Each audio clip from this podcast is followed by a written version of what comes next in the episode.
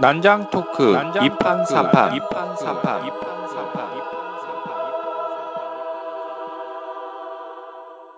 본 방송은 멀쩡한 선남 선녀들의 수상한 난장 토크 2판 4판입니다. 20회 불교 49제의 모든 것 지금 시작합니다. 네, 안녕하세요. 반갑습니다. 반갑습니다.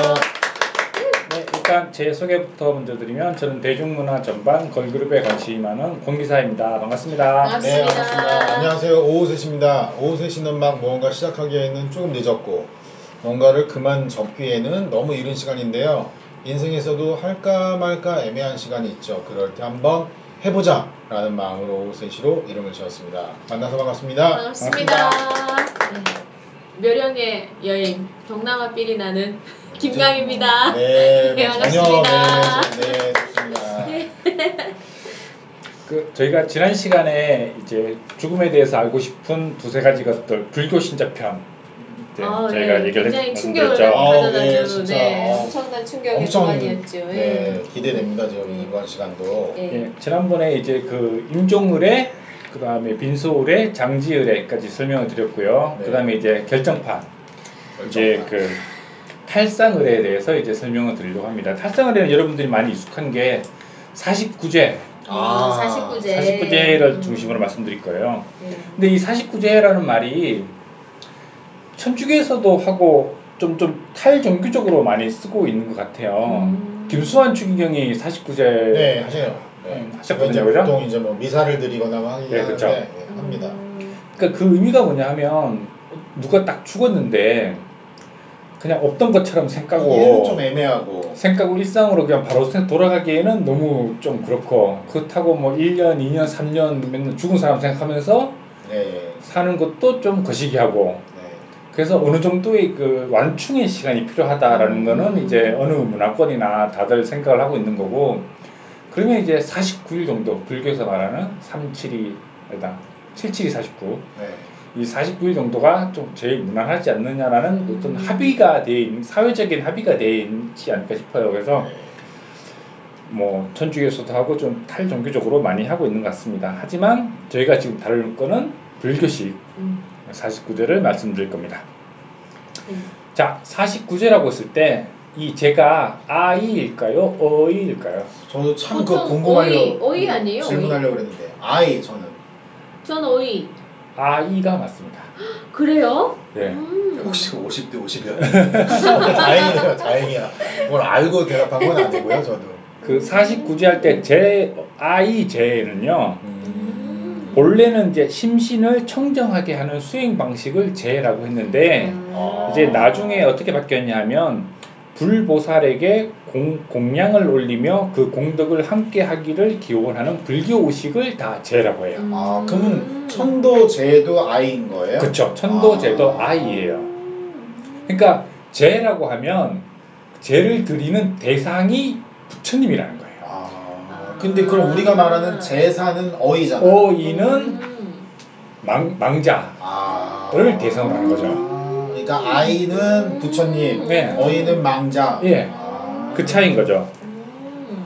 그래서 이 어이 우리가 말하는 제사할 때 그 제는 음. 고인을 추모하고 이제 효를 이제 실천하는 데 의미를 두고 있는 겁니다. 그렇군요. 근데 이제 많이 헷갈리는 이유가 뭐냐면 49제 절차들이 쭉 있는데 이 절차 중에 제사가 들어가 있어요. 아. 음. 그래서 뭐 그게 그거 아니냐 뭐 그래서 이런 식으로. 헷갈릴 수도 있어요. 음. 자 49제를 다시 한번 설명을 드리면 망자를 좋은 곳으로 보내기 위해서 음. 사찰에서 매 7일마다 근신하는 가운데 망자를 추모하는 기간이에요. 음. 그리고 이 기간을 다 거치면 탈상이라고 해서 일상으로 다시 돌아오는 거죠. 그래서 이 탈상을 통해서 망자는 저승으로 통합이 되는 거고 산 사람들은 일상으로 통합이 되는 거고 이렇게 갈라지는 거죠. 완전히 헤어지는 거네요. 그러면 그야말로 네, 정리를 하는 거죠. 음. 네. 자, 이제 49제를 다시 한번 설명해 드릴게요. 자, 49제 하는 이유는 뭐냐면 불교에서는 어떻게 보냐면 49일이 지나면 육도 중에 한 곳에서 태어난다라고 보고 있어요. 음. 아, 49일 만에? 예. 아. 이거를 육도윤회라고 해요. 아. 음, 육도 중 하나로 태어난다. 예. 음. 그 남방불교에서는 이렇게 설명을 해요. 그러니까 파리가 위아래로 길쭉한 항아리를 날아다니고 있다는 거죠. 음. 위 어. 어떨 때는 위쪽으로 갔다가 어떨 때는 아래쪽으로 갔다 계속 왔다 갔다 왔다 갔다. 음. 그래서 이 항아리를 벗어날 수 있는 방법은 종교밖에 없다라고 설명하고 있어요. 이런 식으로 은유를 내서 설명하고 있어요. 음. 그래서 음. 49일이 지나면 이 육도 중에 한 곳으로 다시 태어나기 때문에 유족들이 극락왕생을 빌면서 좋은 곳으로 가시길 바라면서 음. 천도제를 올리는 거예요. 그러니까 천도, 천도제 중에 하나가 49제라고 보시면 돼요. 네. 이렇게 이해하시면 돼요. 네. 그럼 이제 육도 윤회가 뭐냐 이제 궁금하실 거 아니에요, 그죠? 네. 음. 가장 제일 안 좋은 거 음. 지옥이죠. 네. 지옥도라고 해요. 아 제일 위에서부터 설명드릴까요? 제일 위에가 천상도라고 해서 불교에서 말하는 천국이지만 음. 극락. 뭐예 극락 음. 뭐 근데 극락은 약간 좀 다시 설명을 드릴 텐데 천국 하늘나라 이렇게 보통 음. 중립적으로 표현할게요. 하늘나라라고 하는데 이게 기독교의 천국이랑 달리 유효기간이 있어요. 아. 이게 그 평생 살 수 있는 게 아니라 만기가 있어요. 세입자 만기, 아우, 세입자 아우. 만기 받듯이 빡빡하구나 계속- 불교가. 계속 어. 계- 계속 살 수가 없어요. 세계적이네. 어. 그럼 계속 살려면 어떻게 돼요? 못 살아요? 그러니까 일- 일정 기간이 지나면 다시 또 음. 결정을 해야 되는 거죠. 육도. 음, 예. 육도 중. 아. 거기서도 잘 살아야 되는구나. 그러게. 음. 어. 거기서 이제 수행하기 좀 좋겠죠. 그러니까 수행을 안 하면 어쨌든 안 되는군요. 어, 평생 수, 아니 평생 그러니까 이게 평생을 넘어서는 제가 이제 좀 이따 바로 말씀드릴게요. 네. 천, 천상도 밑에가 인간도예요. 음. 인간도는 지금 우리가 살고 있는 거. 음. 여기도 좋은 건 아니죠. 그 생로병사가 있으니까 지금. 그러니까, 그렇지. 음. 자, 그 밑이 수라도예요. 수라? 수라도는 뭐냐면 아수라장이 수라. 아 맞아요. 아수라장이 그 수라예요. 수라 수라도의 짱이 아수라예요. 아. 아. 전쟁과 폭력이 상주하는 곳이라고 이렇게 설명을 하는데 거의 아수라장이? 그뭐 좀 연식이 되시는 분은 북두신권 생각하시면 되고 아. 요즘 세대면 요즘 세대면 얼마 전에 개봉한 영화 있죠. 매드맥스 생각하시면 돼요. 그, 그 세계라고 보시면 돼요.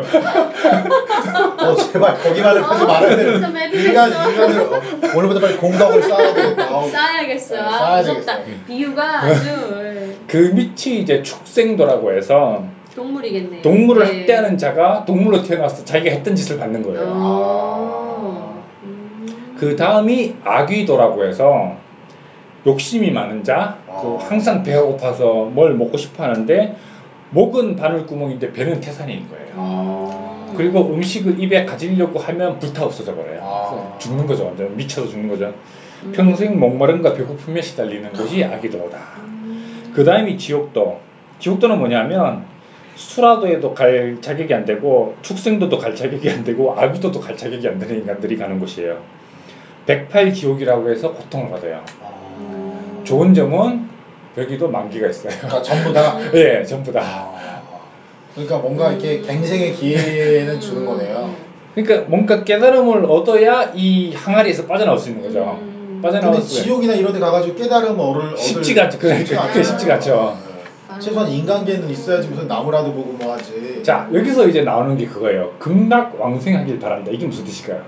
음, 극락왕생. 극락. 그러니까 극락에 가시길 바란다는 거잖아요. 네. 그래서 보통 극락을 하늘나라라고 보시지만 요새는 뭐냐면 아미타불이라는 분이 극락이라는 곳을 새로 만드셨어요. 음. 그러니까 여- 우리가 살고 있는 이 세계에서 서쪽으로 10, 10 만억 불국토 정도의 거리에 본인이 그 산을 깎고 이렇게 막 음. 땅을 새로 개척을 하신 거죠.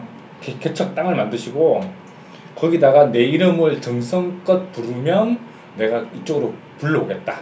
음. 음. 여기서 살 수 있게 해주겠다. 음. 여기가 왜 좋은 거냐면 음. 하늘나라에 가도 만기가 있다 그랬잖아요. 네. 음. 그래서 돌고 돌고 돌고 네. 돌잖아요. 음. 근데 여기는 극락은. 죽지도 않고 윤회도 안 해요. 아, 극락은. 음. 예.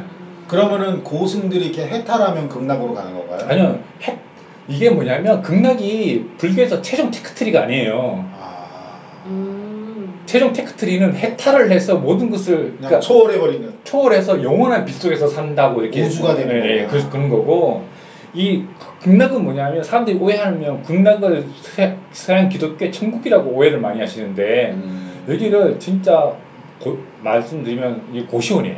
아. 음. 산속의 고시원이에요. 음.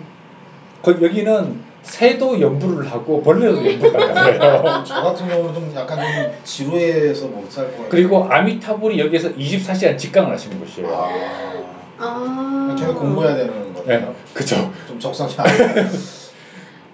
대신 이제 그 윤회나 죽음은 피할 수 있는데 어. 있기 때문에 사실 엄청 좋은 거죠. 엄청 좋은 거죠. 고, 그러면 신자분들이 네. 오해하는 부분이 굉장히 예, 그쪽에서 많네요. 예, 예. 극락에 대해서 오해를 하고 있어요. 음. 여기는 고시원이라고 보시면 돼요. 아미타불이 저 멀리 땅을 개척해서 마련해놓고 음, 이 산, 불- 산속에다 고시원 만들어 놓은 음, 거예요. 이 불교에 대한 이 학습과 깨달음을 그러네, 꾸준히 그러네. 엮고자 하는 자의 자만 와라 이런 음. 의미잖아요. 아 굉장히 오해가, 오해가 있구나. 아니 저는 갑자기 되게 이렇게 다 이렇게 받아들여지다가 극락이라는 부분에서 가슴이 약간 좀 어, 답답해지면서 이걸 답답해지네요. 수용을 해야 하나 이거 예, 어떻게 해야 되지? 극락 가게 가고는 해달라고 싶은데 빌어야 되나? 아, 이거 어떻게 해야 돼 이거? 우리 엄마 아, 극락 가게 해달라고 빌어야 되나 말아야 아, 되나 이거 좀 그냥 싶네. 저 그냥 인간계로만 태어나게 해주세요. 뭐 이런 식으로 현실적으로 빌어야 되겠다라는 어. 생각이 좀 확 드네. 네, 이게, 이게 불교 신자도 많이 공부를 잘 오해가 있는 것이죠. 어, 네, 기도 많이 하시면 안. 되겠네. 극락을 가다 기도 많이 하시면 안 되겠어. 여기가 아닌가 봐 나갈 수도 없고. 해탈의 경지와 극락에 갈수 아, 그러니까- 있는 경지는 많이 달라요? 예, 일- 일단 아니요 극락은 말씀드렸듯이 죽기 전에 진심으로 아미타불을 음. 열 번을 외치면 갈 수 있는 어, 것이에요. 아.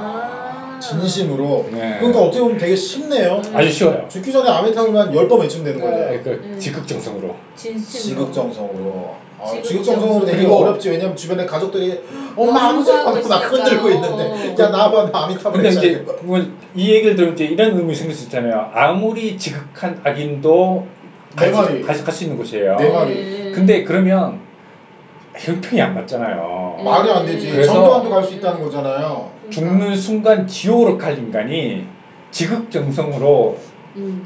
하기도 쉽지 않겠지만 어쨌든 지극정성으로 아미타불을 외쳐서 극락 갔어. 그러면 바로 거기서 아미타불 직강을 들으면서 공부할 수 있는 게 아니에요. 아. 영, 영꽃 속에 갇혀서 거기서 15급인가 어쨌든 엄청난 시간 수련을 좀 아, 네. 대- 리스너블 하지. 대기를 해, 맞아, 대기를 해야 되는 거예요. 여기서 대기, 대기. 불법을 들으면서 대기를 해야 되는 거예요 그래서 그래서 다행이네요. 다행. 아니, 왜 불교가? 상당히 죽음에 음. 대해서는 되게 과학적이다. 음. 저는 그러셔야 돼요. 네. 굉장히 철저하게 다 이게 해놨네요. 그리고 이 이제 이제 역사적인 의미를 살펴볼 텐데 이, 이게 가능한 이유가 뭐냐면 중류라는 개념이 만들어져서 만든 거예요. 중류. 중류라는 개념 뭐냐면 고대 인도 바라문교에서는 윤회와 인가응보의 내세관이에요. 그러니까 그 힌두교 쪽 계통 그, 그 동네가 음. 이게 이제 윤회하고 그러니까 인가응보에 의해서 윤회를 한다. 착하면 좋은 곳으로 가고 나쁘면 나, 나쁜 곳으로 가는데 거기서도 또 try 하는 그죠 인생을 또 살아서 음. 또 거기서 또 결정해서 또 또 여기 또 결정해서 또 여기 왔다 갔다 왔다 갔다 하는 거죠.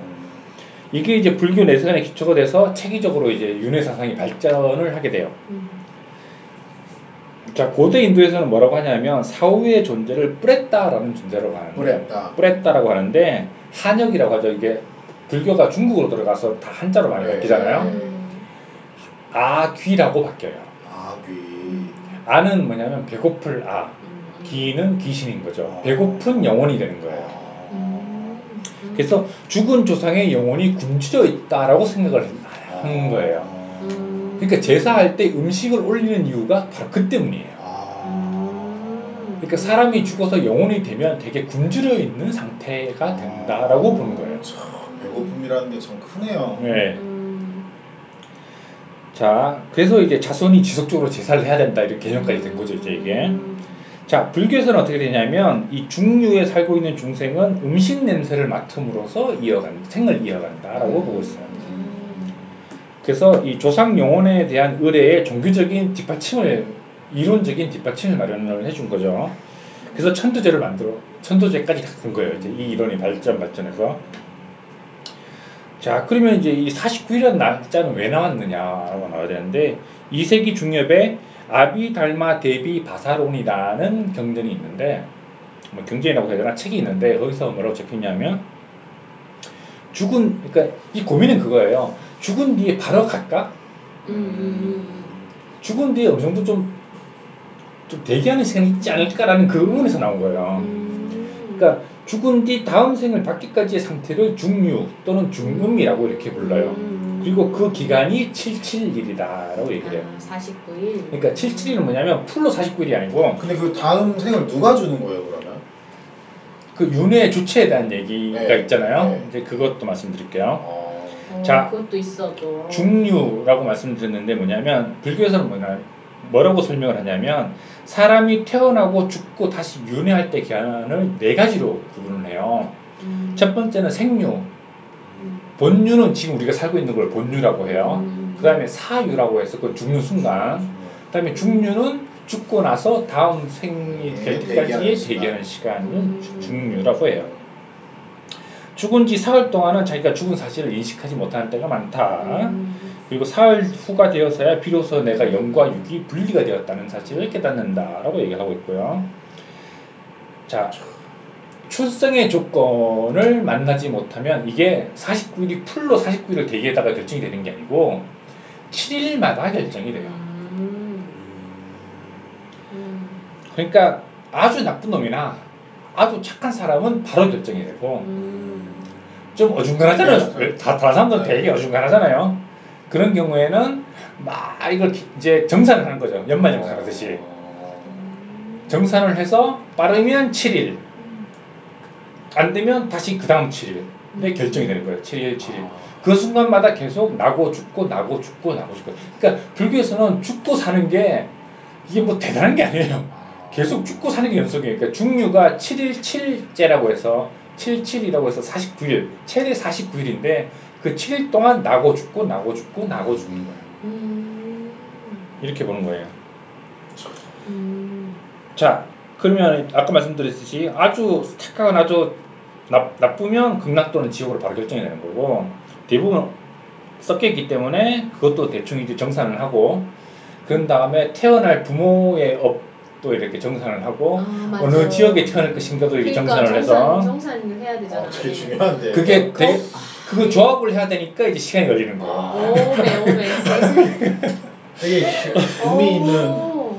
음. 어디 언제나 정산이 중요하네요. 네. 중요하네요 진짜. 그래서 이 죽은 상태의 영혼을 조령, 이뭐 조상 영이라고 해서 조령이라고도 하는데 이 영혼은 음식에도 굶주려 있지만 법에도 깨달음에도 굶주려 있다라고 이라고 얘기를 하고 있어요. 그래서 음. 그러니까 법에 굶주렸다는 이게 딴 얘기 아니라 아직도 집착과 그 음. 무지몽매함을 벗어나지 못했다 이거죠. 그래서 불교에서는 음식 공양과 법 공양을 같이 해야 된다 이렇게 얘기하는 거예요. 그래서 음식을 또 올려놔서 제사를 지내는 거고 부처님의 법문도 불, 불, 들려줘서 깨달음을 얻도록 도와주는 다 이런 개념이 된 거죠. 음.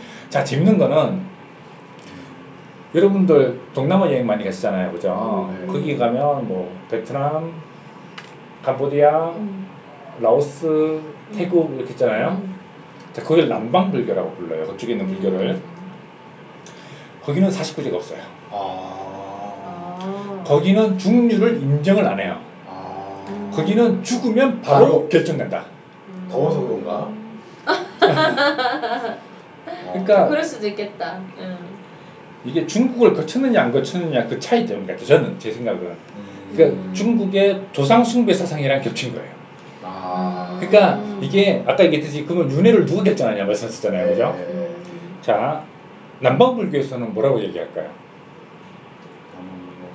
본인이 결정한다. 그러니까 업이 주체라고 얘기해요. 아. 업이 내가 쌓은 업이 음. 그러니까 딱 태어나면 요만한 뭐 에너지라고 생각하죠, 그죠? 요만한 에너지가 생기는데 내가 착한 일을 하고 나쁜 일을 하면 할수록 이것들이 커지고 점점점점 나잖아. 커져서 음. 죽으면 이게 에너지화돼서 저렇게 해서 음. 결, 짠. 짠 음. 결정이 된다라는 거고 음. 중 중류라는 개념을 만들어 버리면 뭐가 될까요? 조상이 개입할 수 있는 여지가 생기죠. 그렇죠. 대기하는 기간에 청탁을 할 수 있는 게 생겨요. 오. 조상신이시여 도와주소서. 청탁이 청탁할 수 있는 데가 아, 중국답다. 시, 간이 생기는 거예요. 음. 우리나라도 그러면 이 지금 인식들이 중류가 있다는 그러네요. 쪽에 많이 가깝네요. 우리 네. 북방 불교는 한중일 북방 불교라고 음. 부르거든요. 거기서는 중류 개념을 인정하니까 음. 49제가 있는 거죠. 그, 그 신과 함께 만화 보셨잖아요. 예. 그 만화에 보면 그 죽어서 가가지고 심판받고 하는 과정이 진짜 자세히 나와 있잖아요. 저 한 번에 음. 딱 잡자마자 한 번에 샥 읽은 기억이 나는데 그 생각이 많이 나네요. 지금 예. 기차 타고 그게 다 가가지고 이런 이론, 이론의 바탕이 된 예, 거예요. 기차 타고 가가지고 아, 신과 함께라는 만화가 있어요. 예, 그- 아, 저 몰라요. 신과 함께. 그거 곧 영화 된다고 해요. 아. 그 되게 되게 유명했던 만화 그 작가가 이런 작가 이름은 모르겠어요. 갑자기 생각이 아, 안 나. 만화 어떡해. 책이 아니라 만화예요. 그 연재 만화 인- 인- 연재 만화였는데 그 웹툰 굉장히 아니에요? 히트 어, 웹툰이었는데 아, 제가 한번 저도 히트해가지고 봐야 되겠다, 예, 예, 진짜 재밌어요. 예. 자, 중국 불교 빼놓을 수가 없어요. 이 아. 중유라는 것이 생기면. 자, 인도의 중유 사상과 이 고유의 조상 숭배 사상, 효 사상을 결합을 시켜요, 얘네들이. 중국으로 불교가 오면서. 중류 기간 동에 기간 동안 독송이나 강설 등을 행하여 망자가 복을 받아 좋은 곳에 왕생할 수 있음을 기록하는 경전이 등장하기 시작해요. 아, 음. 역시. 그래서 아 지금 막 한참이긴 한데 지금 막 절 주변에 가면 백중절 또는 우란분제라고 이렇게 천도제를 한 지금 한참 많이 해요. 아, 그래요? 그게 무슨 의미인지를 제가 지금 알려드릴게요. 네. 목련 구모 고사라는 게 있어요. 네. 목련이 엄, 어머니를 구하다라는 고사예요. 목련 구모 고사라는 게 있어요. 어. 이건 뭐냐면 이게 이게 우란 분제라는 행사의 기원이 된 건데 우란 분제는 뭐냐면 음력 7월 보름 하안거라는 것 행사가 종료가 되는 시점이에요. 네. 6세기 이후부터 나온 행사인데 말씀드렸듯이 유교의 조상 숭배와 효 사상이 불교의 재공양이랑 결합이 되면서 만들어진 거예요. 그러니까 죽은 조상에게 제를 올리는 거죠. 음. 이게 천도제 확산의 중요한 계기가 됐는데 이 우란 분제를 하면 되게 재밌는 게 살아있는 부모는 물론 7대의 부모 앞에 및 친척들까지 전부 다 구출할 수 있다라고 해요. 오, 훌륭하다 이거. 훌륭한 훌, 어. 훌륭한 제네 훌륭한. 인생 제. 한방역전 이런 거죠, 그죠? 아. 평소에 부모가 악업을 많이 했더라도 이렇게 이걸 우란, 잘 우란 분재? 예. 우란 문제. 음. 우란 분재 그러면 그거 비싸겠네요. 그러니까 얼- 얼- 얼마인지 잘 모르겠어요. 이게 이게 왜 나왔느냐 하면 불설 우란 분경이라는 경이 있어요. 그게 뭐라고 돼 있냐면 목련존자라는 분이 있는데 이게 석가의 10대 제자 중에 한 명이에요. 음. 그러니까 10대 제자가 각기 신통력이 하나씩 다 있는데 음. 이 목련존자는 누가 어디에서 무엇을 할 수 있는지를 보는 신통력을 갖고 있는 분이었다라고 해요. 어. 근데 이 사람이 그 능력을 가지고 자기 어머니가 어디가 있는지를 본 거죠. 이 어머니가 되게 악한 사람이라고 나와요, 기록에는. 음. 그러니까 봤는데 어느 책에는 지옥이 나왔지만 다른 책에서는 구체적으로 아기도에 있었다고라고 얘기해요. 음. 나비도. 예, 뭐라고 하냐면 아까 잠깐 제가 빼먹었는데 하늘, 인간, 아수라는 삼선도라고 그나마 나은 삼선도라고 하고 음. 지옥, 아기, 축생은 삼악도라고 이렇게 얘기를 해요. 그러니까 이렇게 이게 같은 급이니까 네. 아기도에 있는데 지옥에 있다라고 이렇게 표현을 이렇게 한 거겠죠. 음. 그러니까 자기 어머니가 아기도에서 고통을 받는 것을 보고 음. 석가모니 부처님에게 찾아가 이걸 어떻게 방법이 없습니까? 라고 얘기를 하니까 뭐 이렇게 해도 안 되고 저렇게 해도 안 되고 방법은 없는데 딱 하나가 있다. 그건 뭐냐면 3개월 동안 한 거를 끝낸 승려들에게 공양을 하면 그 도력으로 그 스님들의 공력으로 음. 천도를 할 수가 있다라고 아. 가르쳐 준 거예요. 음. 그러면 이제 이 한거가 뭔지 알아야 되겠죠? 이 한거는 뭐냐면 음력 4월 보름 다음 날부터 7월 보름까지 한 곳에서 수행을 하는 거예요. 네. 참이 어렵다. 유래는 뭐냐면 인도 이것도 지역적인 특징 특성인데 인도 몬순 몬순 알죠? 아. 우기 음. 인도 몬순기에는 3개월 동안 비가 주구장창 오는 거예요. 음. 그러니까 스님들이 밖에 나가기가 쉽지가 않죠. 네. 그렇죠. 쉽지가 않고 혹시나 밖에 나왔다가 비가 막 쏟아지면 비, 비를 피한다고 뭐 풀도 밟기도 하고 막 이렇게 음. 그 비 피하러 온 벌레들을 밟기도 하고 이런 일이 생기니까 움직이지 마라 그냥. 아예 외출을 삼가하고 한 곳에 짱 박혀서 수행이나 해라. 아. 그리고 끝난 뒤에는 아 내가 수행 중에 이런 것 이런 것을 겪었는데 이건 어떻습니까? 아 그건 내가 해봤는데 말이지 이러면서 막 이렇게 문답도 하고 막 이렇게 음. 그렇게 하는 행사예요. 그러니까 3개월 동안 집중 수련 코스를 밟, 밟으신 분이 음. 스님들이니까 음. 공력이 세다. 그러면 이 공, 이분들에게 공양을 잘 해서 잘 보살피면 음. 그분들이 잘 싸바싸바 말씀을 매개체가 되는 거구나. 네, 네, 매개체 돼서 음. 지옥에서 고통받는 우리 엄, 어머 니가 구원받을 수 있다. 뭐 이렇게 해서 결국은 성공하셨다. 뭐 이렇게 된 거예요, 그죠? 아 근데 잠깐 생각하니까 네. 이 석가의 10대 제자씩이나 되시는 분이 네. 이 사심으로 사심을 뭔가 좀 가지고 이렇게 뭔가 좀 응, 뭐 세상을 구원하는 것도 아니고 이제 부모님이 엄마가 고통받는 걸 보고 그러니까. 이런 이, 이런 수- 원래 그, 아, 이 수- 부모를 끊어야 되는 거잖아요. 해탈의 경지에 갔었을 텐데 이거를 보고 엄마를 살리기 위해서 이 승려들의 공력을 했다는 거가 굉장히 예, 그게 바로. 아이러니하다. 그게 예. 바- 이게 아이러니하다. 여기서 나와요. 이렇게 유교의 효 사상이 불교에 수용되는 과정에서 음. 이 목련존자 이야기가 탄생을 했다라고 보고 있어요. 그러네요 진짜 순수하게 이게 보면 이해가 안 그렇지. 돼. 예. 말이 안 되죠. 자 원칙을 따져서요. 자 부처님이 석가모니 부처님이라고 얘기하죠. 보통 부처님이라고 그러면 이 석가모니 부처님이 어떤 상태에서 출가를 하셨죠? 왕. 왕, 왕자였죠. 왕자. 그죠? 왕자. 근데 예. 결혼도 하고 애도 있었어요. 아, 하지만 나는 깨달음을 얻겠다라고 해서 음. 나간 거죠. 음. 자, 누군가의 자식이면서, 누군가의 남편이면서, 누군가의 아버지였어요. 이런 사람이 출가하겠다고 음. 나갔어요. 음. 그럼 이 사람은 뭐예요, 그러면? 그러니까 이게 뭐냐면 원칙은 불교에서는 어떻게 보냐면 아주, 자, 아주 기본적으로 원, 기본적인 원칙을 얘기하는 거예요. 음. 효사상이 트위스트 된 게 아니라 음. 기본적인 원칙은 사랑이나 애정도 미움, 질투, 탐욕과 마찬가지로 인연에 의한 마음의 병이라고 봐요. 불교에서는. 음, 인연에 의한 마음의 병. 그래서 부모를 공경하는 마음, 이 효심조차도 불교에서는 병이다. 인연의 업보에 지나지 않는다. 음. 집착하는 마음에서 벗어나서 이것도 집착하는 집착이니 이것도 벗어나서 인연의 굴레에서 벗어나라고 강조하는 게 불교의 핵심 코어인 거죠, 사실은. 음. 아니 우리 모두가 그런 인연의 굴레에서 벗어나면 네. 음. 모두가 뭐가 되는 건데 그러죠? 그러니까 이게 제도 종교화되면서 이렇게 다 테스트된 거예요. 아. 저는 진짜 기본적인 불교의 코어로 보면 호국 불교도 솔직히 말도 안 되는 소리거든요. 음. 그러니까. 이, 이 나라를 지키기 위해서 승려가 무기를 들고 다른 나라의 군인을 음. 죽여? 맞아. 응. 그건 말도 안 되는 거지. 음. 자, 참 좋은 일이긴 한데 뭐라고 딱히 말하기엔 되게 애매한. 그러니까 음. 현생의 어머니조차도 윤회 윤회를 몇 몇백 번에서 몇천 번, 몇만 번 했을 거 아니에요. 우리도 우리 만약에 음. 불교식으로 본다면 우리도. 그렇죠, 그렇죠. 예. 음. 그러니까 윤회하는 가운데서 만난 수많은 인연 중에 하나일 뿐이라는 거예요. 음. 지금의 어머니도. 음, 음, 그러니까 너무 그렇게 하지 마라. 음. 그러니까 뭐 이렇게 이렇게 얽매여 있지 마라. 근데 이게 한 국가에서 제, 제도적으로 살아남기 위해서 효사상도 결합을 음. 하고 애국사상도 결합을 음. 하고 막 이렇게 계속 트위스트 된다고 음. 보시면 돼요. 음. 저는 그렇게 보고 있어요. 음.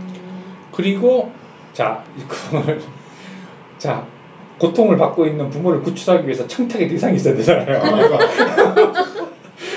자, 야, 이게 그렇게 해서 청탁의 역사가 정말 어, 대단하네요. 그렇게 해서 나온 게. 이제 그 시왕 신앙이라는 게 있어요. 음. 시왕은 뭐냐면 인, 인도에 있는 염라 왕이 중국에 들어와서 합쳐진 거예요. 아. 중국 아, 그 도교의 태산 부군이랑 인도의 염라 왕이 합쳐지면서 염라 대왕이 된 거예요. 아, 또 염라 대왕에도 그렇게 깊은 의미가 있었네요. 우리 그냥 그 지옥 동화에 나오는 게. 자 지옥의 통치자는 자 기독교에서 지옥의 통치자는 누구예요?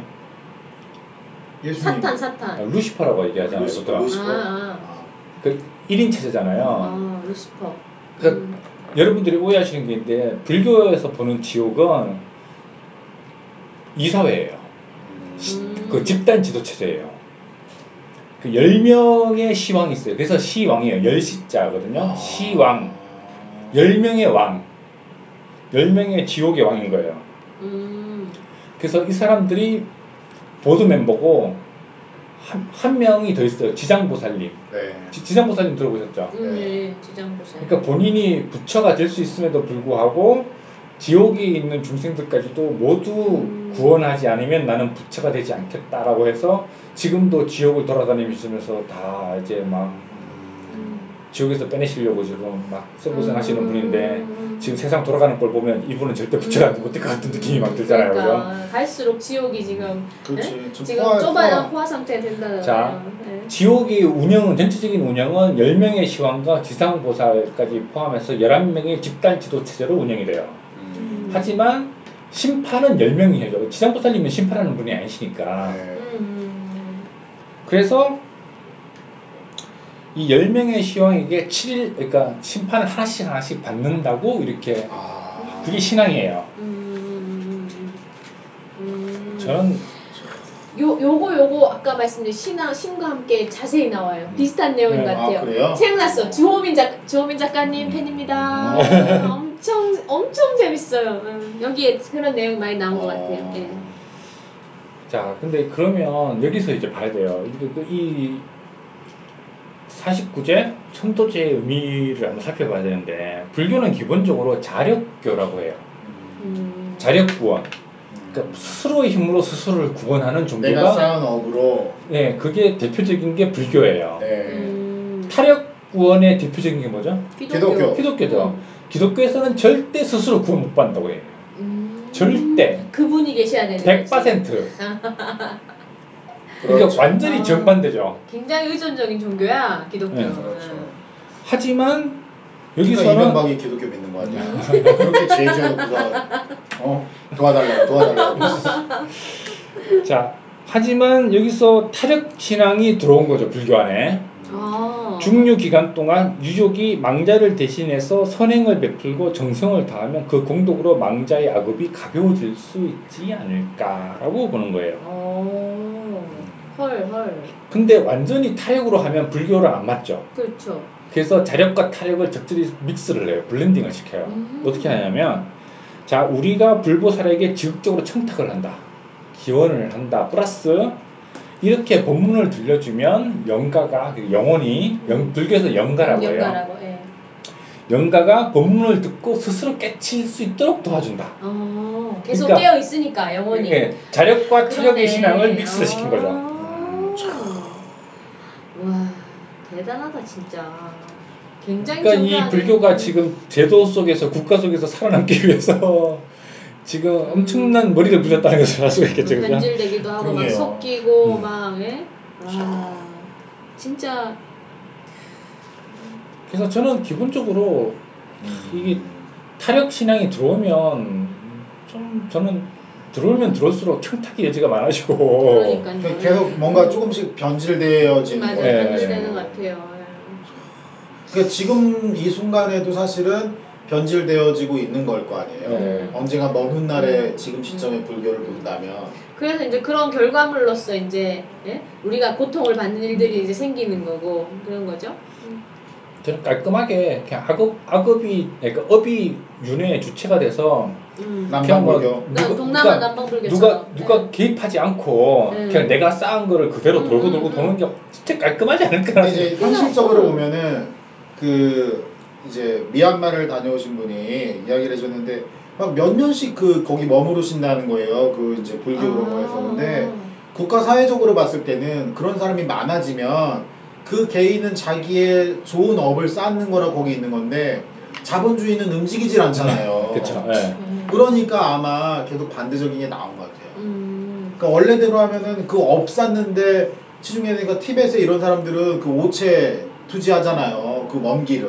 음. 근데 자본주의적인 입장에서 보면은 오체 투지하는 게 아니라 빨리 가서 밭일하고 뭐 해서 돈을 벌어야지 자본주의가 돌아가니까 음. 그리고 아마 그런 것 때문에 불교가 좀 계속 변질되는 것 같아요. 음. 그, 그리고 인도에서도 카스트 제도가 있잖아요. 인도 되게 음, 심한. 음, 음. 하지만 출가를 하면 그 카스트에서 벗어나거든요. 어. 음. 그러니까 사회 주도적으로 불교가 되게 눈에 가시가 가시네. 되는 거죠. 가시가 되는 거죠. 그러니까 역설적으로 서구 자본주의 사회에서 불교가 수용이 되는 거죠. 너무나 독특하니까. 음. 그러니까 보면은 음. 그 아주 엘리트들이 특히 우리나라 불교에 되게 많이 그 심, 흠, 심, 심칠한데요. 되게 그래요? 쉽게. 음. 그러니까 뭐 그 하버드 출신의 뭐 스님 있잖아요. 이렇게 얘기 들어보면은 음. 뭐 스탠퍼드나 하버드나 이런 쪽에 있는 사람들이 조금 관심을 가지고 들어보면은 너무나 새로운 거니까 확 와버린다 그러나. 어. 그러니까 기독교는 완전히 사실 대책점에 있다고 음, 보시면 되는 음, 거죠. 음. 자, 이제 그러면 이제 49제의 종류에 대해서 말씀드릴게요. 네. 음. 가장 많이 하는 거는 상주 공권제라는 게 있어요. 이거는 뭐냐면 되게 일반적으로 많이 하는 거예요. 그러니까 법당 안에서 연, 연부를 한 위중으로 하고 이 상주 권공이란 말의 뜻은 뭐냐면 이 항상 우리 주변에 항상 거주하고 있는 삼보 삼보는 뭐냐면 불법승을 이제 말하는 음, 건데 불법승. 음. 이 삼보를 향해 공양을 올린다. 음. 그리고 불 그러니까 부처님이 계신 상단을 중심으로 하는 제를 상주 공권제라고 얘기를 하고 있어요. 음. 그리고 두 번째로 있는 게 시왕각배제라는 거 있는데 시왕이라면 딱 무슨 느낌이 딱 오시죠, 네, 그죠? 네. 열- 열명왕. 네, 상주 공권제 플러스 명부 시왕까지도 같이 보시는 거예요. 음. 근데 이거는 조선 후기에는 많이 행해졌는데 요새는 거의 보기 힘들어서 이건 없다고 보시면 되는 거고 음. 그 다음 이제 중요한 게 영산제라는 게 있어요. 음. 그건 많이 들어봤어. 그쵸. 네, 네. 자, 영산제는 뭐냐면 석가모니 부처님이 영취산에서 법화경을 설한 영산회상이라는 그 역사적인 모임이라고 해야 되나 이런 음. 일이 있었는데 이거를 상징하는 법회를 얘기하고 있어요. 그래서 이거는 야외에서 대규모로 해요. 음. 그래서 야외 대형 불화라고 하는 괴부를 걸어놓고 범패, 나비춤, 바라춤, 벚꽃춤, 어, 벚꽃춤 이렇게 해서 거의 음. 불교 종합 예술, 음. 종합 선물 세트, 예술 종합 세트라고 보시면 돼요. 그러니까 엄청 큰 거죠. 그래서 이거는 중요 무형문화재 제 50호로 지정이 되어 있는 거예요. 어. 하지만 일반인들은 시황 시황각배제는 이건 안 하는 거고 요새 영산제는 뭐 이거 돈이 너무 무지막지하게 많이 드는 음. 그런 거고 그래서 많이 하는 게 상주 공건제라는 거예요. 음. 그러니까 거기 뭐 추모하는 사람들이랑 스님이랑 이렇게 모여서 하는 거죠. 자 구조는 아까 말씀드렸듯이 초제 부터 시작해서 49일 되는 칠제 마지막 막제라고 보통 많이 하는 음. 클라이막 클라이막스를 이루면서 점점점 커져 간다고 보시면 되고요. 음. 그리고 마지막 제 같은 경우에는 특히나 처음부터 끝까지 한 번 더 다 해요.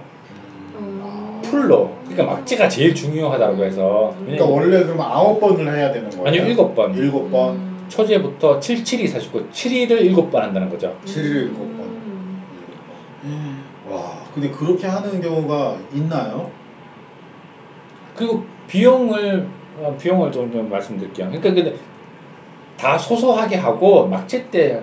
거의 대부분의 비용이 거기다 다 들어가죠. 음. 자, 이건 시, 뭐 시작이라고 하기는 어렵고 pre 단계라고 해야 되나요? 그러니까 반혼제라는 게 있어요. 이거는 뭐냐면 장지에서 이제 뭐 매장을 하든 화장을 한 다음에 그 영정 사진 있잖아요. 그걸 이제 법당에다가 안치를 하는 거예요.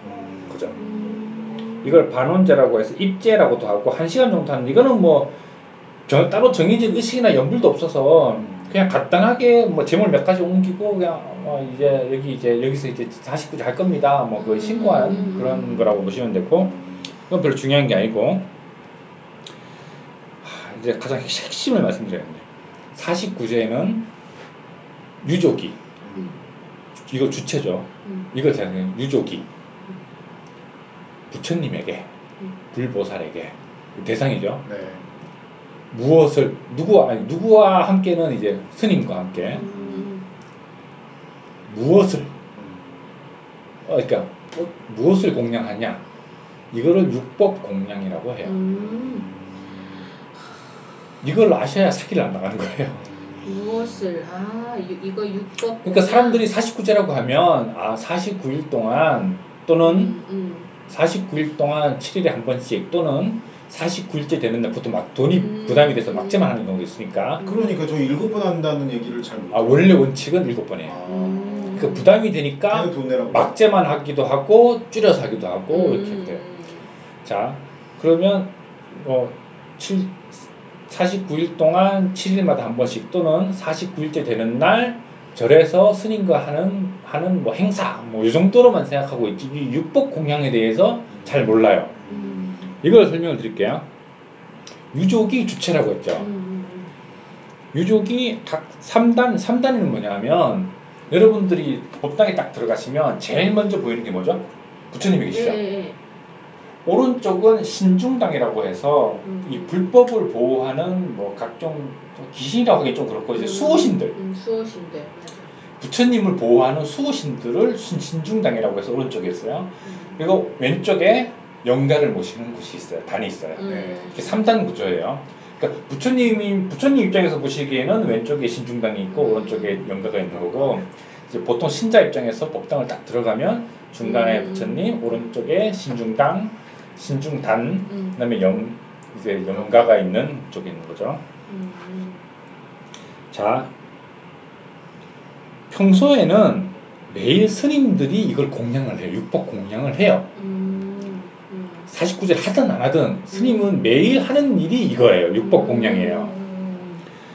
육법이 뭐냐 하면 향, 음. 등, 등 또는 초예요. 향, 그다 꽃. 그 다음에 과일, 차, 쌀, 쌀 또는 떡, 음, 음, 전체적인 음식을 얘기를 해요. 각각 의미는 다 있어요. 뭐 향은 해탈을 의미하고 등이나 초는 이제 뭐 지혜 이런 걸 얘기를 하는 거고 꽃은 뭐 꽃을 피우기 위해서 인고의 세월을 견딘다고 해서 수행을 의미를 하고 과일은 깨달음, 뭐 차는 부처님이 법문은 참 만족스럽고 달콤하고 뭐 이런 부분, 쌀은 기쁨과 환희 뭐 이렇게 각각의 의미가 다 있어요. 그러니까 이거를 음. 부처님에게 드리는 거죠. 음. 매일 새벽에 스님들은 불전에다가 향 등 차를 올리면서 하루 일과를 시작을 하고 음. 사시에는 마지라고 해서 사시 마지라고 해서 밥을 지어서 공양을 해요. 음. 그리고 수시로 과일과 꽃은 갈아줘요. 음. 그러니까 육법 공양을 매일매일 한다는 거죠.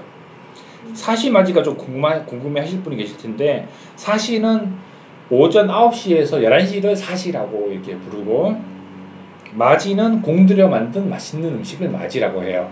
근데 불교식으로 사시 마지라고 하면 대체로 10시 30분에서 11시 사이에 부처님께 드리는 공양이라고 해서 음. 49제를 10시 반에 하는 이유가 여기에 있어요. 음. 그 이유가 바로 여기 있어요.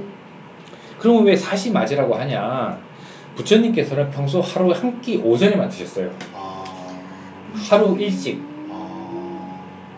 왜냐하면 당시 인도 불교에서는 하루에 한 번 오전에 걸식을 해요. 지금도 저기 태국 같은 데 가시면 네. 예, 스님들이 네. 쭉줄 서서 네. 걸식을 하는 거 보잖아요. 오전에 하는 거예요.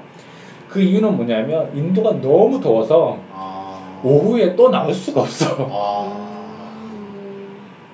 그리고 하루에 두 번 왔다 갔다 하면 시간이 너무 많이 뺏겨서 수행을 못해. 아. 그리고 하루 두 번 왔다 갔다 하면 시주가 두 번이나 준비를 해야 되니까 너무 그렇지. 부담이 돼. 이거 그냥 한 끼 먹고 오전에 한 끼를 때우시는 거예요. 퉁 치자. 예. 아. 건강이 아니라 음. 현실적으로. 그래서 이렇게 깊은 뜻이 있었구나. 그래서 스님은 매일 이렇게 육법 공양을 해요. 음. 하지만 49제는 유족이 그 부담을 내가 지어서 내가 주체가 되어서 부처님께 드린다라는 개념이에요. 음. 자, 그래서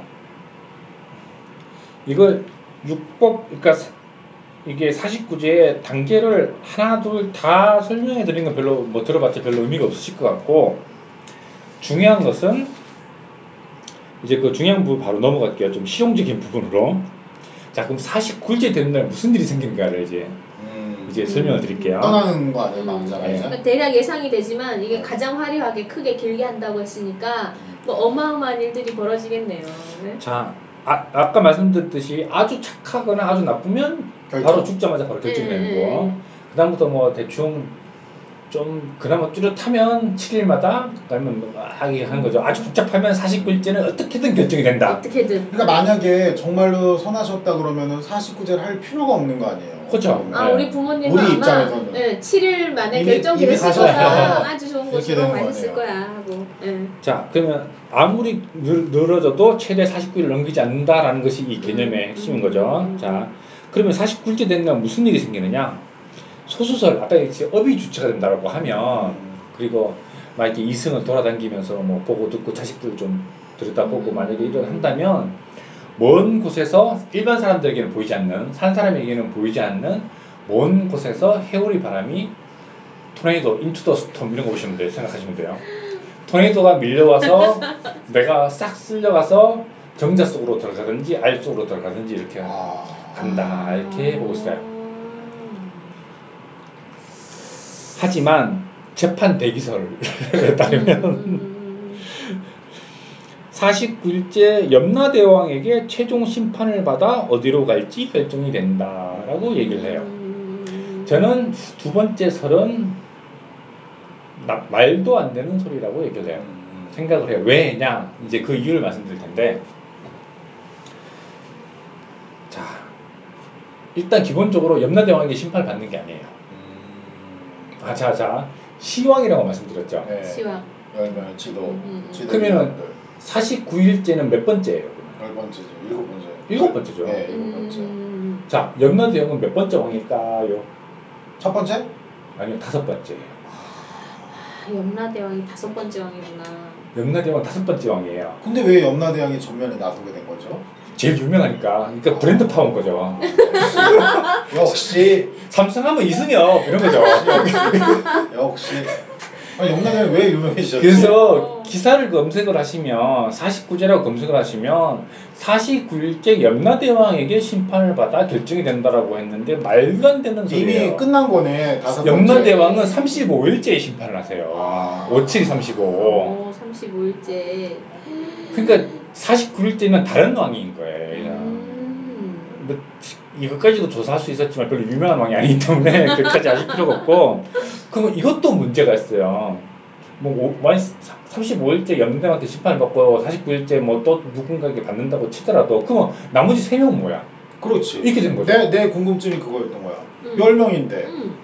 그래서 뭐냐고 뭐냐 백업이야 백업? 그래서 뭐냐고 하냐면 이게 죄를 10번을 채우는 데가 있어요. 아. 77이 49, 777 하잖아요. 그러면. 그러면 7제까지 되잖아요. 그죠? 그럼 음. 일곱, 일, 일곱 번째 왕까지 심판을 받죠. 그 다음 100일째를 지내요. 음. 100일째 되는 날. 음.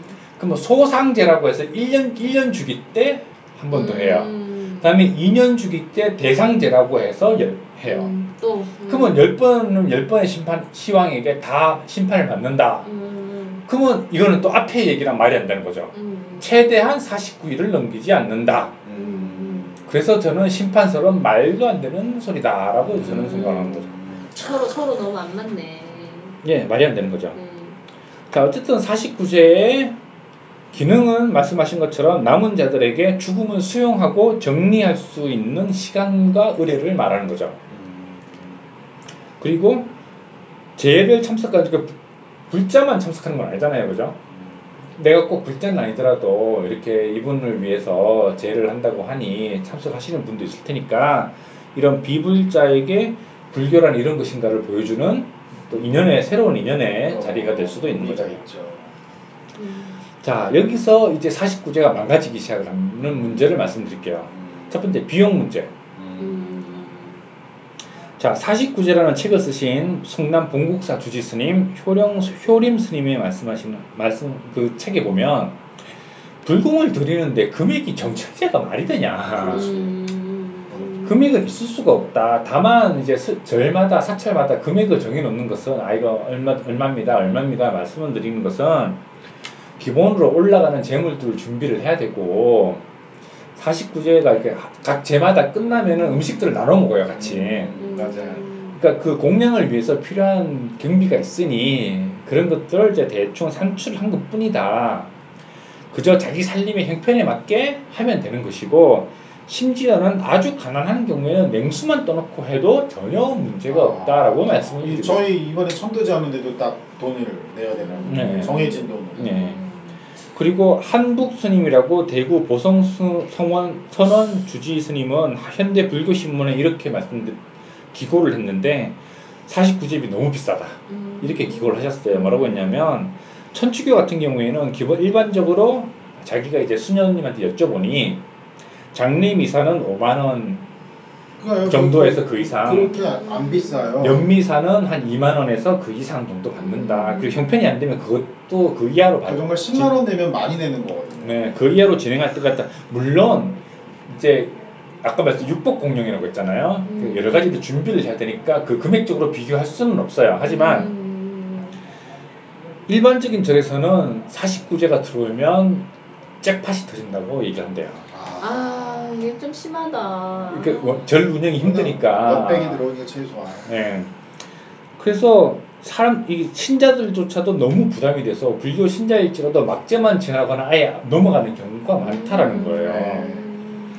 그래서 이 49제가 사찰을 운영하기 위한 수입의 한 방편이 아니라 음. 슬픔에 잠긴 신도들을 위로하는 자리여야 하고 재에 참석한 비불자에게 불법의 인연을 갖는 자리여야 되지 이거를 지금 돈돈돈돈 해서 해서는 안 된다라고.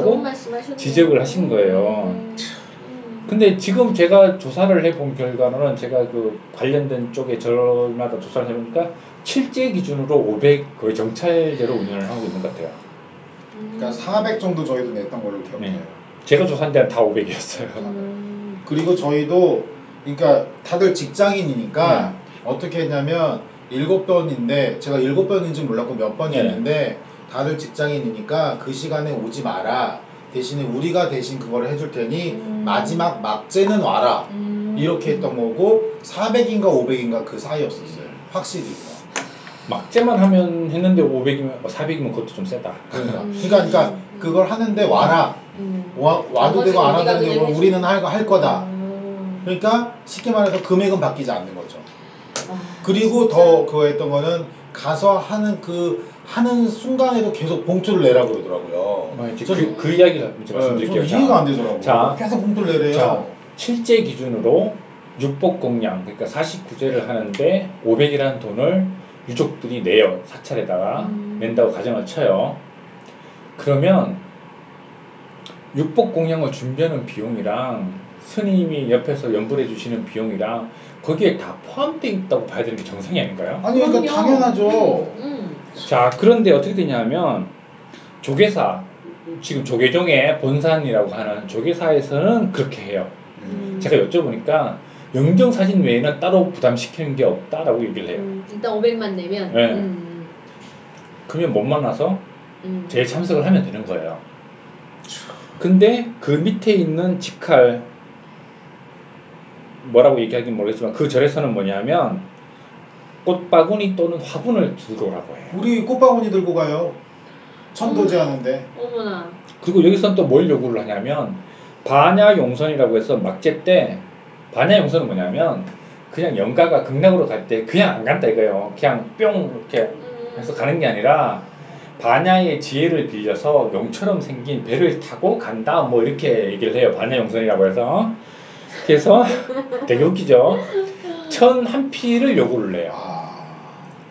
그래서 끝나면 그 스님 옷으로 한대요.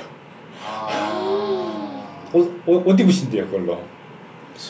근데 이 그거는- 반야 반야용선이 되게 웃긴 게 뭐냐면 이게 불교 있어요? 아니 불교에서 온 이야기이긴 한데 이거를 무교 신앙에서 땡겨 쓴 거예요.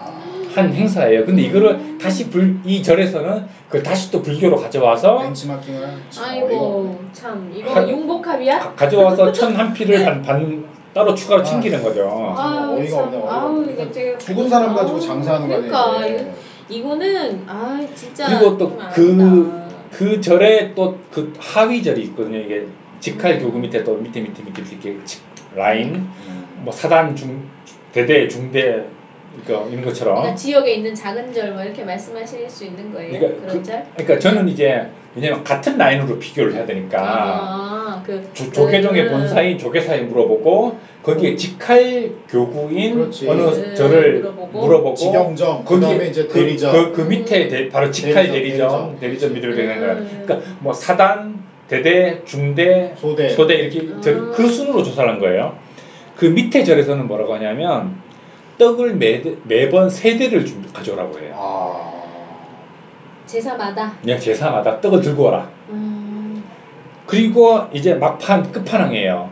바가지의 끝판왕. 저희가 지금 하고 있는 아. 아, 저희가 지금 하고 있는 데는 뭐라고 하냐면 자 500개 5제를 해요. 아. 2제랑 6제를 빼요. 아. 지 맘대로. 아. 우리는 7제를 다 하고 싶은데 옵션이 없어요. 아. 옵션이 없어. 우리는 7제를 다 하고 싶은데 옵션이 없어. 2제, 6제는 안 한다 이거예요. 왜? 이유가 없어요. 이유가. 아, 그럼 얘기라도 칠제가 원래 있는 거 아니냐 뭐 이렇게. 그러니까 이게 근데 이런 이런 지식이 없으면 뭐 그냥 네. 그러고 나는 거잖아요. 음. 그러니까 이건 뭐냐면 자, 딴 데도 다 500을 받으니까 500 이상을 받지는 못한다.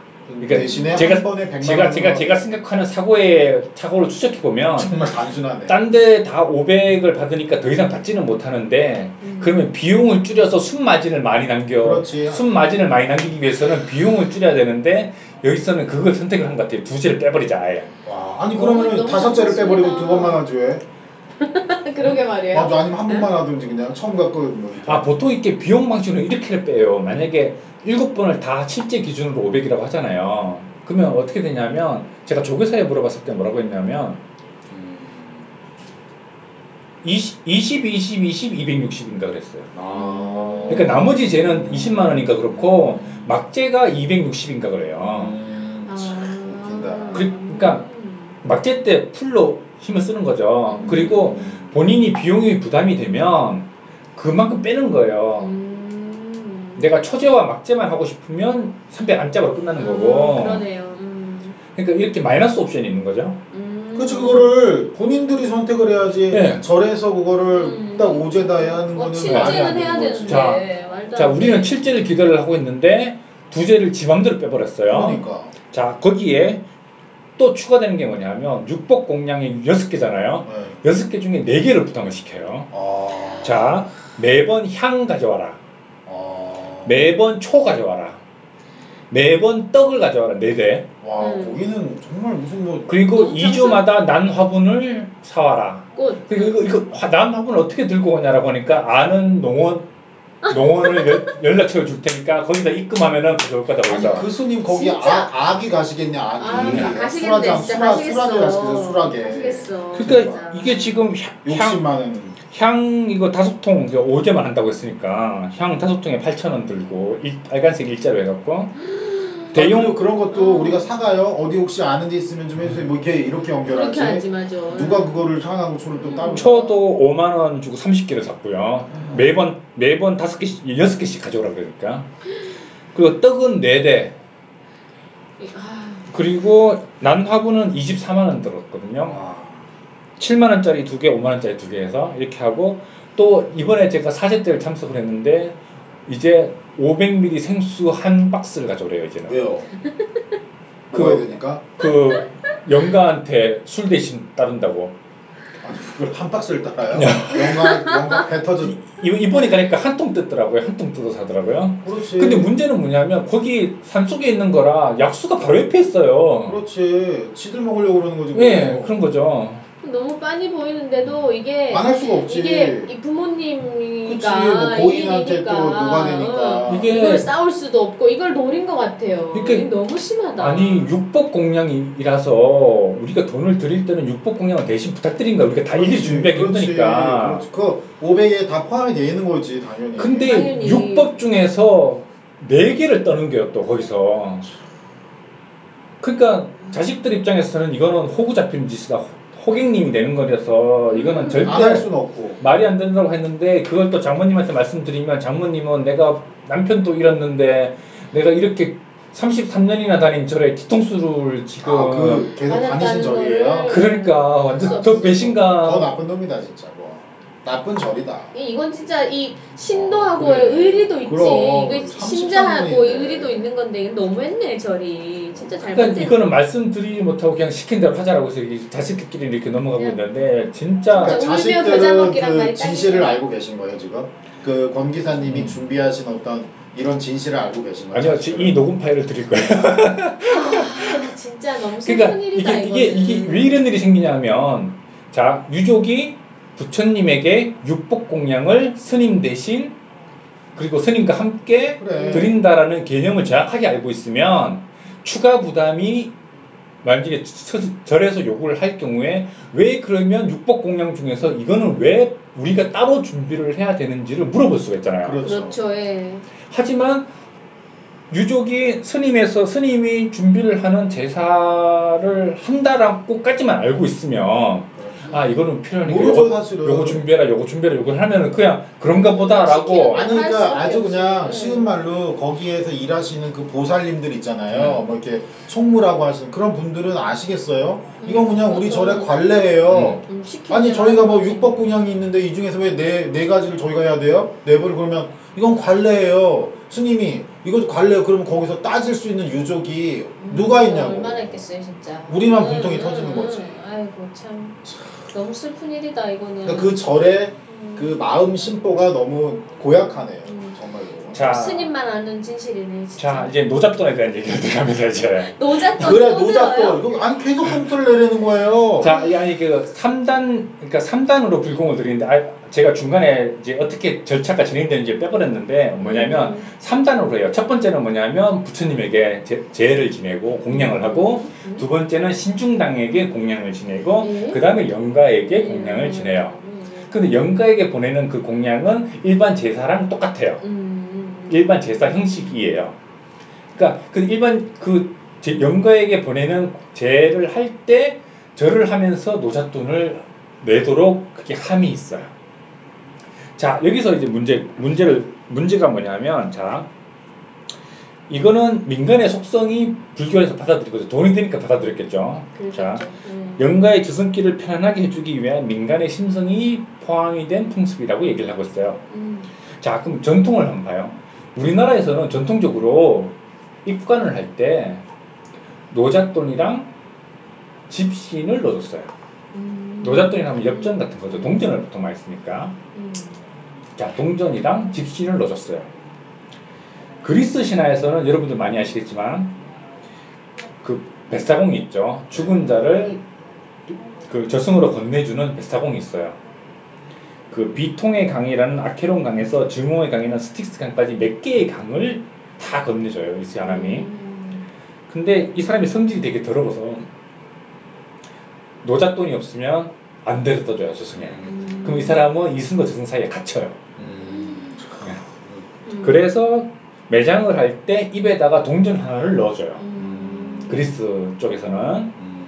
자 유대 풍습은 사람이 죽으면 눈동자 눈 위에다가 동전 두 개를 올려줘요. 음. 자 이렇듯 동전 전통적으로 노잣돈으로 사용하는 것은 동전이에요.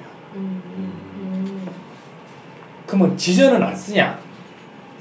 지전도 써요. 중국에서 써요. 음. 중국 풍습이에요. 음. 축제나 제사 때에 지전을 재단에 올리거나 태워요. 음. 그러니까 옛날 뭐 강시영 같은 데 보면 지전 불태서 막 이렇게 하잖아요. 막. 음. 그게 그 중국에서 나온 풍습인 거죠. 이제 지전이라고 해서 음. 그러니까 명절이라고 해서 또 다른 이름인 것도 있는데 이거는 종이에 돈의 형태를 인쇄하거나 돈의 음. 형태로 자른 거를 명절이라고 하는데 이거는. 역시 그 중국 애들은 돈과 관련된 거라서 그런지 이승에서도 돈이 많으면 유복하고 잘 살듯이 저승에서도 이 돈을 많이 가져가라고 이 지전을 많이 만들어서 태워요. 음. 명당 앞에서. 음. 그 불전 앞에서 태우든 묘 앞에서 태우든 이렇게 태우면 그걸 가서 쓴다 이렇게 되는 거죠. 음. 자 그런데 우리가 봉투에다가 종이 돈을 넣는단 말이에요. 그게 만 원이 됐든 오만 원이 됐든 수표가 됐든 자 이게 노잣돈이냐? 그렇지. 지금 절에서는 노잣돈이라고 하는데 그렇지. 이게 노잣돈 아니에요. 어. 음. 동전도 아니죠. 그렇죠. 그렇다고 지전도 아니에요. 그 봉투에 얼마가 들었든 스님이 그 봉투채 태운다면 난 인정하겠어. 지전으로. 음. 안 꺼내고. 그냥 태우 태운다면. 어, 네. 그러면 노잣돈으로 인정하겠어 내가. 음. 하지만 이거 태우지도 않아. 그냥 자기가 쓰는 거잖아요. 이거 노잣돈이 아니에요. 음. 자기 그냥 수입이네. 노잣돈으로 쓰면 태워야 돼요. 그럼 이건 수급이냐? 수급일 수도 있어요. 왜냐하면 대개 의- 이런 의뢰에 제3자가 많이 개입을 하면 수고했다고 이제 돈을 주는 경우가 있대요. 음. 왜냐하면 뭐 굿, 염, 음. 상여, 음. 뭐 이렇게 무덤털 파주는 사람 이런 사람들한테는 노잣돈이라고 해서 이렇게 걷어서 이제 그 사람들한테 수고비로 주는 경우가 있어요. 불교에서는 영산제 때 영산제 아시죠? 뭐 복고패, 음. 무슨 춤, 다리춤 뭐 축제 축제. 엄청나게 많은 사람들이 동원되잖아요. 그러면 노잣돈이라고 걷어서 그분들에게 수고비라고 줘요. 근데 앞서 말씀드린 듯이 법당에서 스님이라 하는 상당 공권제에서 이게 무슨 수급인 거예요. 왜냐면 이거는 당사자인 거잖아요. 이거는 그렇죠. 스님이랑 같이 당사자가 돼서 같이 절하는 거잖아요. 그러면 그 500만 원이라는 그 제비용 있는 포함됐다고 봐야 되는 거죠. 그럼 500원짜리 동전을 가져가야 되겠네. 음, 음, 음. 그러니까 우리나라가 무슨 팁 문화가 있는 것도 아니고 그렇지. 무슨 팁을 따로 받아요. 이거는 그리고 결정적인 거는 뭐냐면 불교 교리상 노잣돈은 교리상 모순이에요. 음. 노잣돈은 이승과는 전혀 차원이 다른 저 멀리 저 세상으로 갈 때 쓰는 거예요. 음. 근데 아까 말씀드렸죠. 육, 육도 윤회는 항아리 속에 빠진 팔이에요. 음. 그 안에서 계속 돌고 돌고 도는 거예요. 음. 좀더 쉬운 비유를 하면 타워 팰리스인데 지, 지하로 100층, 지상으로 100층이에요. 음. 여기서 살다가 다시 엘리베이터 타고 지, 지하로 떨어져서 지하에서 살다가 다시 또 1층으로 올라갔다가 다시 또 2층, 3층 갔다가 30층 갔다가 100층 갔다가 같은 구역 내에서 계속 이동할 뿐이에요. 이- 그러니까 고통인 거잖아요. 육도 윤회. 음. 무슨 노잣돈이 필요하냐고요. 이거 그렇지. 교리적으로도 맞지가 않아요. 음. 맞네요. 음. 이게 완전 그냥 어거지로 만들어낸 거네요. 그쵸 어거지로 만들어낸 거죠. 자, 그래서 이제 뭐 주- 준비한 건 더 많지만 다 빼고 49제를 잘하는 제가 이번엔 길을 겪으면서 뭘 느꼈냐면 야 이거 표준 계약서를 내가 만들어야 되겠다 내가 이거 이거 그 공정 거래 이런 거에 꼭 소비자 보호원에 고발할 수 없나요? 이건? 어. 자 여러분들이 만약에 그 49제를 하고 싶다 보통 이제 49제를 평소에 다니는 절에 많이 하잖아요 그죠 만약 그 어르신들이 보통 평소 음. 다니셨던 절에 보통 한다면 저희도 지금 땅을 치고 후회하는 게 그거였어요 그러니까 저희 처형이 도- 결제를 하기 전에 어떻게 어떻게 진행이 되고 어떻게 어떻게 준비가 되는지를 좀 듣고 하자라고 했는데 음. 장모님이 아 내가 33년 동안 여기 다녔다 수련님이 어련히 잘 해주시겠지라고 그냥 결제부터 한 거야 음. 그거를 등을 쳐먹었네 그놈의 절이. 아 진짜 저리 너무했네요 진짜. 음. 그러니까 지금은 후회하고 계시죠 음. 너무했다. 자 49제를 하고 싶다면 사찰에서 무엇을 어디까지 해주는지를 반드시 입금 전에 확인하셔야 돼요 확인해야 되는군요. 네. 그 입관할 때 시다림을 해주시는지 이런 거 있잖아요 그죠 음, 아까 말씀드렸던 음. 반원제 같은 것도 뭐 음. 잠깐 해주시는지 이런 거 음. 그리고 각 제마다 비용이 책정이 됐으니까 제가 참- 잘못 말씀드렸는데 1제부터 6제까지는 각 40만 원, 음. 예. 예, 7제가 260만 원. 그래서 합하면 7제를 다 하면 500인 거예요. 음. 그래서 7제를 다 할지 음. 아니면 막제만 할지 아니면 초제 막제, 초제 막제를 보통 많이 처음과 끝에서 음. 할지 음. 아니면 1357로 하는 경우도 있대요. 어. 횟수만. 음. 그 저는 왜 1357로 할까 생각을 해봤는데 뭐 초제 막제는 뭐 중요한 거니까 예. 하고 예. 3제는 왜 중요하냐면 우리 77제가 통설이라고 그랬잖아요. 음. 한데 옛날에는 37제랑 77제가 같이 있었어요. 그러니까 30, 37, 37이 20일이죠. 음. 21일마다 결정이 된다는 얘기가 있고 음. 77이 49일마다 결정이 된다는 얘기가 있고 음. 그게 있으니까 3제가 중요할 수도 있어요. 어 그러네요. 음. 그리고 5제는 연마대 어, 왕님이 계시니까 왕님. 어, 거네. 오전 중요해. 중요해. 네. 그러니까 뭐 7제를 다 하든 초제 막제만 하든 1357로 하든 음. 막제만 하든 뭐 그거는 이제 본인의 사정에 따라서 이제 그게 딱 제마다 비용이 결정되어 있으면 그렇게 하시면 된다. 그리고 육복 공양 중에 유족들이 별도로 부담을 해야 된다 라는 것이 있으면 반드시 왜 육복 공양 중에 이거는 왜 스님들이 준비하시고 이거는 왜 우리가 따로 준비해야 되는지 교리적으로 설명해 달라. 음, 교리적으로 중요하네. 교리적으로 설명해 달라. 음. 정말. 아, 그리고 조계사가 또 나름 깔끔하다는 게 관욕이라고 해서 이제 그 제일 마지막에 보면 이제 영가를 깨끗하게 씻겨서 이제 하늘나라로 보낸다 이런 식 목욕 개념이라는 게 있어요. 네. 음. 그래서 웬만한 절에서는 그걸 다 들고 오라 그래요. 목욕용품을. 음. 뭐 비누, 뭐, 뭐 바구니, 뭐 땡유수건, 뭐 등등등등 해서 가져오라고 하는데 조교사에는 그것도 다 비치가 돼 있다라고 얘기를 해서 음. 그걸 따로 부담을 안 시켜요. 음. 근데 나름대로 이게 본원이라고 그걸 또 지키네요. 근데 웬만한 절에서는 뭐 떡을 내놔라 하는 데도 있고 꽃을 내놔라 하는 저희 데도 갔던 있고 절은 아예 목욕은 이야기도 없었는데 어 그런 막차 자체가- 보통 막제 때예요, 그거는. 음, 막제 어. 때. 예. 근데 그거를 못 보통 봤나? 기본적으로는 관용용품은 많이 요구를 하더라고요. 음. 들고 오라고 따로 준비를 해서 들고 오라고. 음. 아, 이런 게, 이런 게 있는 줄 진짜 몰랐어요. 그러니까 이게 되게 웃긴 게 만약에 나의 부모님이 돌아가셨다라든지 뭐 아니면은 처갓집에 부모님이 돌아가셨던 경우에는 이렇게 해서 따질 수도 있고 한데 만약 그게 아니라 뭐 나의 나의 뭐 처형의 그러니까, 그러니까 뭐 형님의 부모님이 돌아가셨다. 그러면 이제 저도 뭐 이렇게 그 관여가 되어 있지만 또 깊이 관여되어 있지는 않은. 말하기도 좀 그러니까 뭐라고 게- 말해봐야 지금 그분들은 슬픔에 지금 겨워가지고 있는데 얘 뭔 소리야. 그러니까 예. 괜히 뭐 이렇게 초치는 것 같은 또 느낌이 드니까 되게 애매한. 거예요. 그러니까 음. 이게 이어질 수 있는 거예요. 이런 얘기는 진짜 미리 사전에 네, 이렇게 네. 학습해 놓는 게참 그렇죠. 유용하겠네요. 오늘 되게 좋은 내용을 알려주신 것 같아요. 그러니까 사전에 이런 아 이게 이런 이런 음. 저- 우리 의뢰는 이런 내용 음. 의미를 가지고 있고 이런 절차로 진행이 되고 음. 이런 것들을 음. 필요하다라는 것들을 서로 서로 공부를 하고 교리가 되면 아, 이제 사기칠 구석도 적고 네. 그러니까 저희는. 천주교인데 보통 이제 돌아가시면 미사 드리고 뭐 이렇게 했었는데 요즘 이제 저희 아버지가 계속 불교 쪽에 관심을 아주 많이 보이세요. 어, 그래서 만약에 정말 나중에 아버지가 이런 것들이 뭐 필요하다라고 이제 유언을 하실 수도 있잖아요. 그렇게 되면은 저희 자식들 입장에서 안 해드릴 이유가 없잖아요. 근데. 네. 그 어떤 오늘의 이런 어, 이야기들을 듣고 제가 아 만약 혹시 그렇다 그래도 최소한 아 일곱 번의 어떤 그거 죄를 모시고 특히 육법 공약 그 추가적인 진짜, 비용 예, 그러니까 만약 육법 500은 공약. 어쩔 수 없다 음. 한다 그래도 그 외의 거는 왜 우리가 해야 되는지를 음. 교례적으로 좀 음. 이야기 좀 해달라 아니면 진짜 장소 대여 사찰 대여비 음. 상찰 대여비와 스님 출장비를 받고 우리가 다 준비하든지 어, 그렇지. 차라리 그게 낫겠네. 그렇지. 예, 그게 낫겠네. 예. 네. 음. 그 네. 그것도 아니면서 이거는 돈은 돈대로 다 받으면 다 받으면서 그 육복 공양 중에 솔직히 저희가 네 개를 했잖아요. 음. 돈한 돈 별로 안 들어가는 다 이런 거 이런 이런 건 뭐죠? 이런 거 빠진 거죠 솔직히. 그러니까 제가 지금 솔직히 솔직히 저도 잘은 모르겠지만 오늘 권 기사님이 이야기해 주신 내용을 정확하게 알고 있는 솔직히 스님이 몇 분이나 계실지 제가 조금 이런 약간 아니 아니요 예, 스님은 알고 있는데 일부러 신자들한테 얘기를 안 하는 거예요. 그러니까요. 어, 그러니까 제 얘기가. 예, 예, 예. 그러니까 알면서도 모르는 척하는 것 같아요. 그러니까. 제가 보기엔. 그러니까. 그게 예. 그 이어져 왔겠죠. 절마다 인수인계 할 거 아니에요. 왜냐면 이 주, 주된 수리본이라는 생각이 그렇지. 드니까.